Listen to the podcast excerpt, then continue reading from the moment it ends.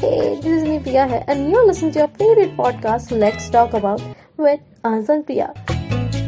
And in this series, we have our fourth season, which is keenly waiting for us to begin. So, let's begin.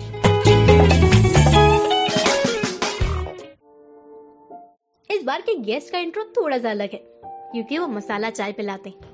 मसाला चाय जो कि बातों की होती है, कभी कभी अदरक का चटपटापन और कभी कभी चाय का मीठा रस.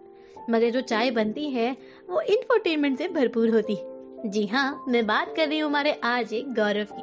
तो चलो शुरू करते हैं उनके साथ ये बातों का सिलसिला और करते हैं उनकी जिंदगी के बारे में कुछ हसीन बातें. हर इंसान की कहानी होती है, एक कहानी जो वो सबसे छुपा के रखते.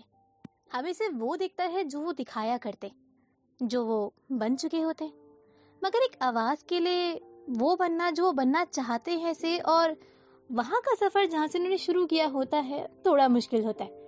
कहने की ही बात है, आरजे हैं, मगर आरजे के पीछे उस आर और जे को जोड़ने का सफर थोड़ा मुश्किल होता है ना सर. मुश्किल तो खैर नहीं बोलूंगा, मगर हाँ स्टिल पता है कि मेरा बचपन से सपना था कि मैं, मैं ना माइक पे बोलूं.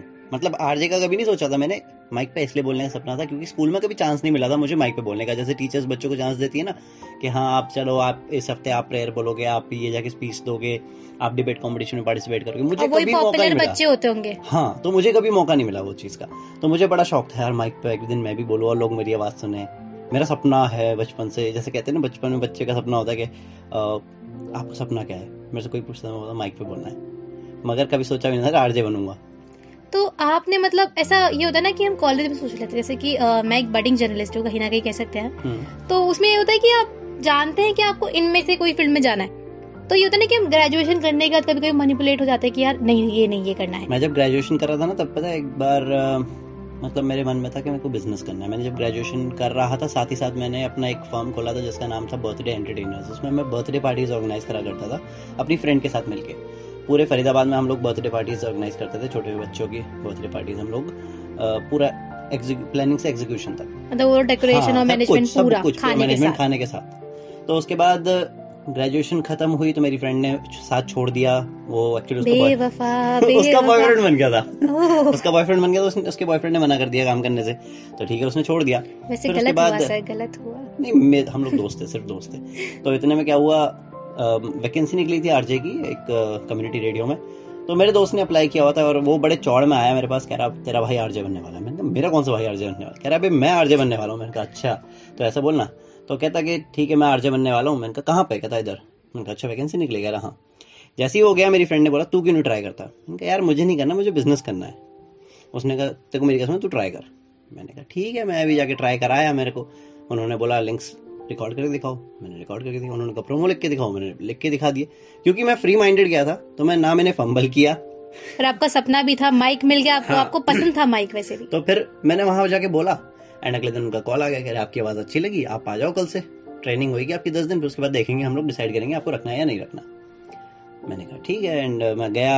कोइंसिडेंटली आरजे कोइंसिडेंटली मुझे अभी शो नहीं दिया गया था. मुझे सिर्फ एडिटिंग वगैरह सिखाई और मुझे हमें काम दिया गया कि ये काम करो आप आप एडिटिंग सीखो और बाकी आरजेस के साथ बैठ के देखो कि बोलते कैसे हैं.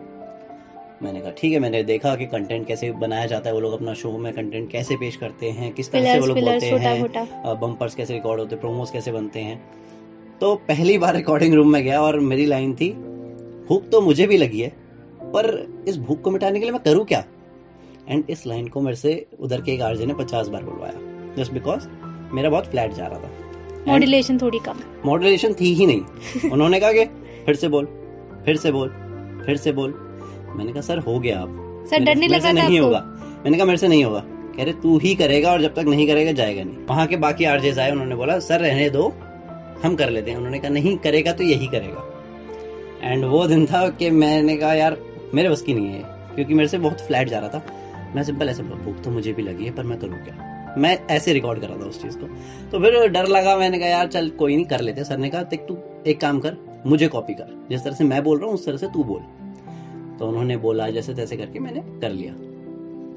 अब यहाँ पर ख़त्म हुआ. फिर उसके बाद आरजे की बारी आई तो एक उनका आरजे जा चुका था और एक शो बिल्कुल खाली पड़ा था, वो भी prime time show five to seven thirty का.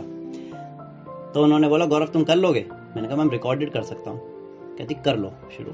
मैंने कहा ठीक है, मुझे शो मिल गया और मैंने सोचा कंटेंट कहाँ से लाऊंगा, एंड उसी दिन नोटबंदी हो गई तो मेरे पास कंटेंट की भरमार आ गई।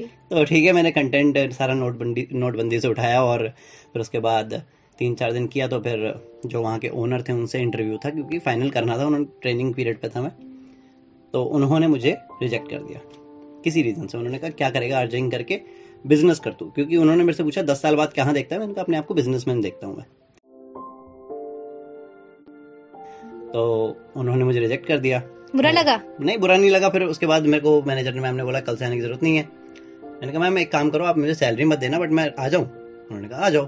तो उनको आरजे मिल रहा था फ्री में, मुझे मुझे ट्रेनिंग मिल रही थी। तो मैंने छः महीने अच्छे से काम किया, अच्छे से काम सीखा, मैनेजर के तक का काम सीखा। वहाँ जो आरजेस काम करते थे उनके शोज एडिट करता था फ्री में, सब कुछ फ्री में करता था। और इतना डिपेंडेंट बना दिया, जैसे मैगी ने मार्केट में बना रखा है ना अपने आप को कि मैगी के बिना काम नहीं चलता, दो मिनट बन जाती है सबके लिए, छह से बारह रुपए की सफर तय किया है फिर मैगी ने। तो वही चीज़ मैंने भी किया, मतलब सबको अपनी आदत लगा दी। एंड एक दिन मैंने बोला मैम कल से नहीं आ सकता। उन्होंने कहा कल से क्या, एक हफ्ता तो कम से कम कर। मैंने कहा नहीं मैम, मैं ना उधर अप्लाई कर रहा हूँ और मेरा शायद हो जाएगा। तो मैंने बोल दिया कल से ही नहीं आ सकता। एंड उन्होंने तीसरे दिन ही मुझे फ़ोन करके बोल दिया कि आ जाओ, हम तुम्हें सैलरी दे देंगे। तो वहाँ से फिर मेरा इसी शुरू हो गया था। तब कभी आरजे की लाइन से ऐसा नहीं लगा कि यार थोड़ा बोरिंग है, जैसे कि और लोग होते हैं ना, उनका है कि कुछ चेंज होता रहता है, आपका ये है कि थोड़ा पर्दे के पीछे रहना है, थोड़ा टाइम से बाउंडेड रहना है। तो थोड़ा ऐसा लगता है जैसे ट्रैवलर्स होते हैं ना, कुछ कुछ लोगों को ट्रैवलिंग का बहुत शौक होता है तो वो घूमते रहते हैं, वो पैशन टाइप का वो होता है ना कि टाइम बच जाता है, उनका पैशन ही प्रोफेशन होता है। मैं ना एक रिप्लाई देना चाहूँगा, देखो डिस्कवरी पे एक शो आया था, उसमें था बेस्ट जॉब्स इन इंडिया, उसमें नंबर वन पे थी आरजे की जॉब। उसमें जो पूरा डॉक्यूमेंट्री बनी थी उसमें नंबर वन पे आरजे की जॉब थी। और मुझे आज भी वो याद है, आरजे नवेद का उसमें इंटरव्यू था। तो वो चीज़ मैं अपनी लाइफ पे भी अगर देखूँ तो बहुत अच्छा लगता है, मतलब दो घंटे हम लोग अपनी दिल की बात बोल सकते हैं। एक टॉपिक पे मैं क्या सोचता हूँ मैं वो पॉइंट रख सकता हूँ, और फिर मैं पब्लिक से इंटरेक्ट भी कर सकता हूँ। और अब सिर्फ रेडियो पर्दे के पीछे का नहीं रहा, अब तो डिजिटल भी हो गया, तो डिजिटली हमें सामने भी जाना पड़ता है, अपने सोशल मीडिया को भी इसे हैंडल करना पड़ता है। तो फेस भी कहीं ना कहीं आ ही रहा है, तो अब सिर्फ और सिर्फ ये रेडियो रेडियो वॉइस तक नहीं रहा, अब फेस भी आता है, मतलब सामने आता है। और मेरे हिसाब से तो आरजे से रेडियो है और रेडियो से आरजे भी है। आप उनको क्या कहना चाहेंगे जो इस फील्ड में उतरना चाहते हैं, या फिर अभी भी एक सवाल पैदा करके बैठे हैं खुद के दिमाग में कि क्या इस फील्ड के लिए मैं बना हूँ या बनी हूँ, या फिर मैं छोड़ दूँ? देखो मैं एक बात बोलना चाहूँगा यहाँ पे, अगर रेडियो में करना चाहते हो और आपको लगता है आपकी आवाज़ अच्छी नहीं तो भूल जाओ। आवाज़ सबकी अच्छी है, आवाज़ सबकी अच्छी होती, भगवान ने, ऊपर वाले ने आवाज़ दी है आपको तो वो अच्छी ही है। आप कोई नहीं होते डिसाइड करने वाले कि आवाज़ अच्छी है या नहीं। हमें अपनी आवाज़ बहुत बुरी लगती है, आज भी मुझे अपनी आवाज़ बहुत बुरी लगती है कभी कभार, बट ठीक है, दूसरे इंसान को मेरी आवाज़ अच्छी लगती है एंड दैट्स व्हाट मैटर्स। और उसके साथ साथ देखो बोलना सबको आ जाता है, धीरे धीरे टाइम लगेगा मगर बोलना सबको आ जाएगा। और अभी भी मुझे अभी इस फील्ड में चार पाँच साल हो गए, मगर मुझे लगता है अभी सीखना बहुत बहुत बहुत ज़्यादा बाकी है। एक बार आप अपनी ऑडियंस को मसाला चाय के इंट्रो की तरह आप इंट्रोड्यूस करेंगे अपने आप को? एक्चुअली मेरे शो का नाम मसाला चाय, उससे पहले गड्डी नंबर है चार इक्यावन, उससे पहले हैशटैग देसी स्वैग, ये तो मेरे शो कौन सा करना चाहेंगे आप? नहीं, तीनों का फ्लेवर सेम है क्योंकि इवनिंग शो है, प्राइम टाइम शो है, तो मैं बेसिकली एक का इंट्रो बस बेसिकली ऐसे बोलता हूँ।